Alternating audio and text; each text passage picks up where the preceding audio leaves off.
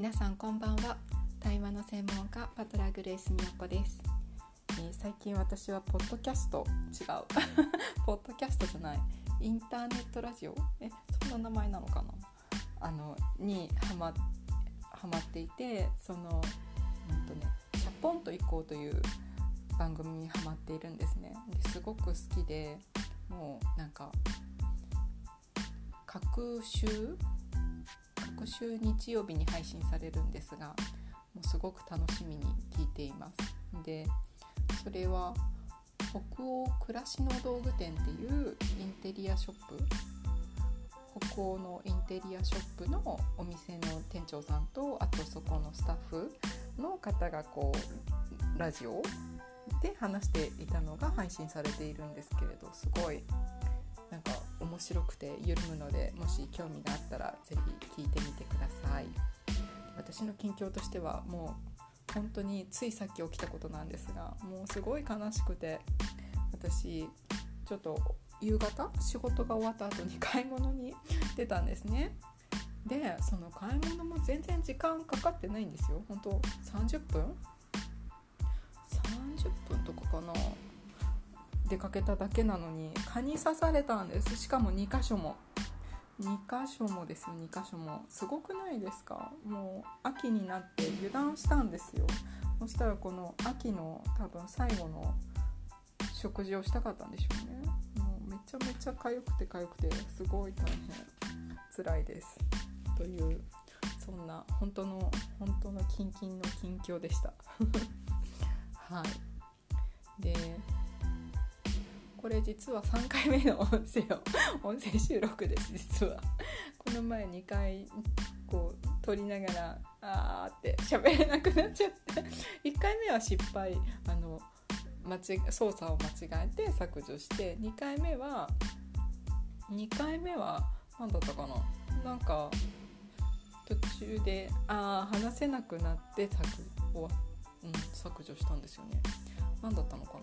そうそう。そんな感じでした。すごい。久しぶりだとなんかこう何？リズムをつかむのが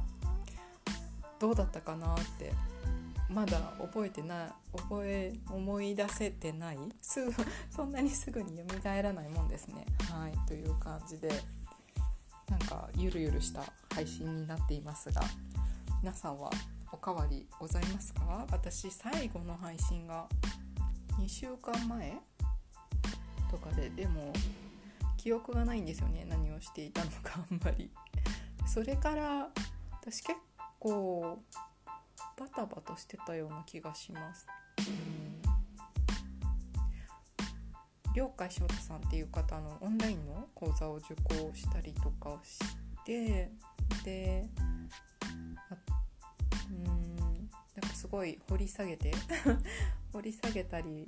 何をどうしていくのかこれからのことを決めたりとかしていてで会社の飲み会？仕事の後の飲み会があったりとかそんな感じでバタバタしてましたね。うん、なんか忙しくしてる時ほどこう自分の心の声って聞かなきゃいけない聞かなきゃいけないってなのなんですかね。そういう脅迫観念的な話じゃなくてこ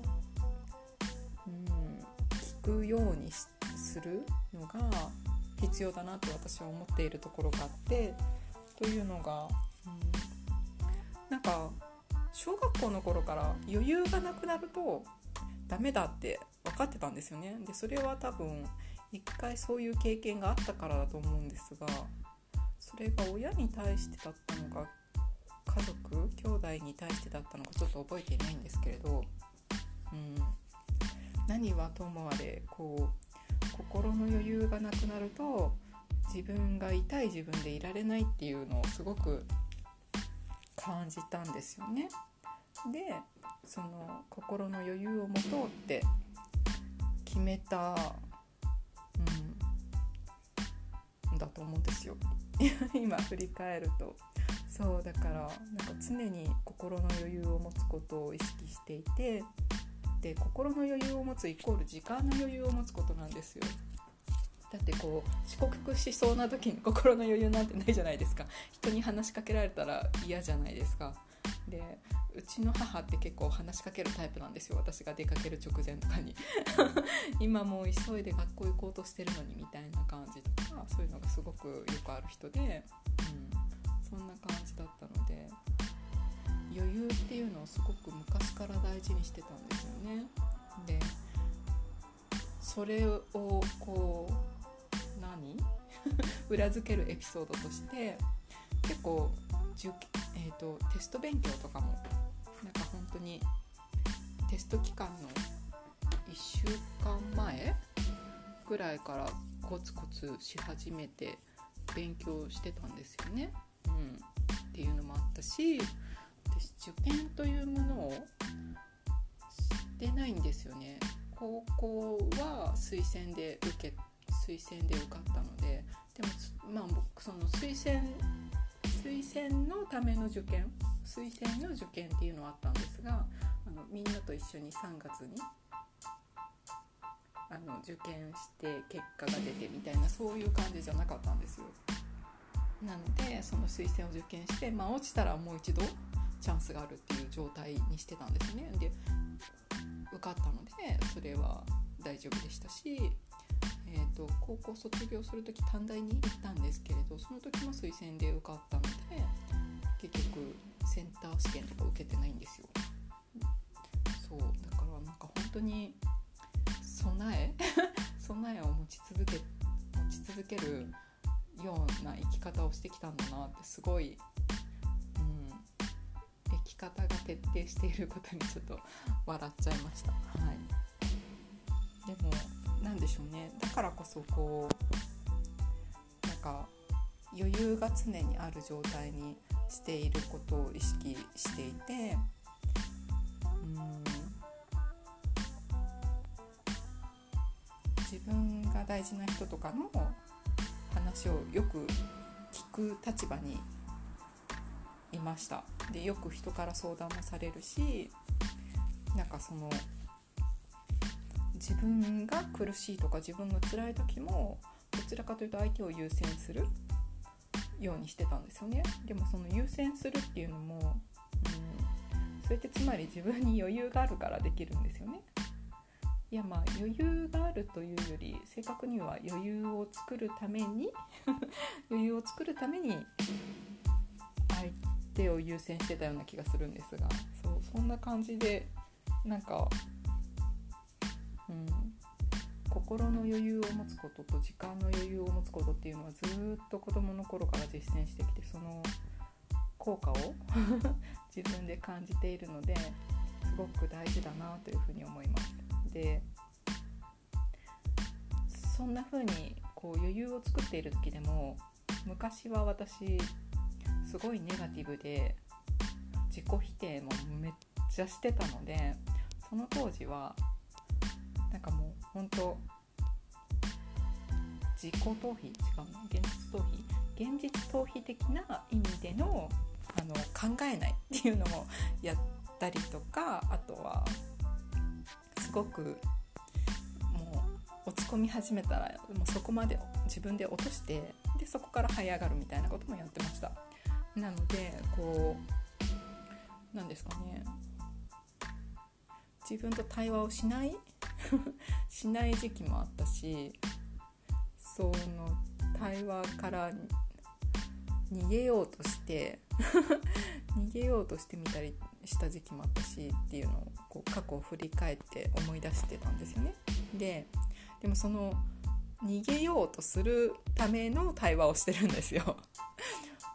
対話をしてたなとかあとはこの今話はしないみたいなのも自分と対話して決めてたなっていうのを思い出してあ結局ずっと対話をしてきたんだなっていうことに思い立ったんですね。でもうこの年年齢分といってもまあさすがに幼稚園の頃は対話してた記憶がないので私の一番新しい記憶というか対話を始めたきっかけが小学校1年生の時のいじめなので、まあ、小学校1年生からずっと今のこの年まで対話をしてきてるので、まあ、少なくても30年近く？30 10年弱ですかね、うん、対話をしてきてて。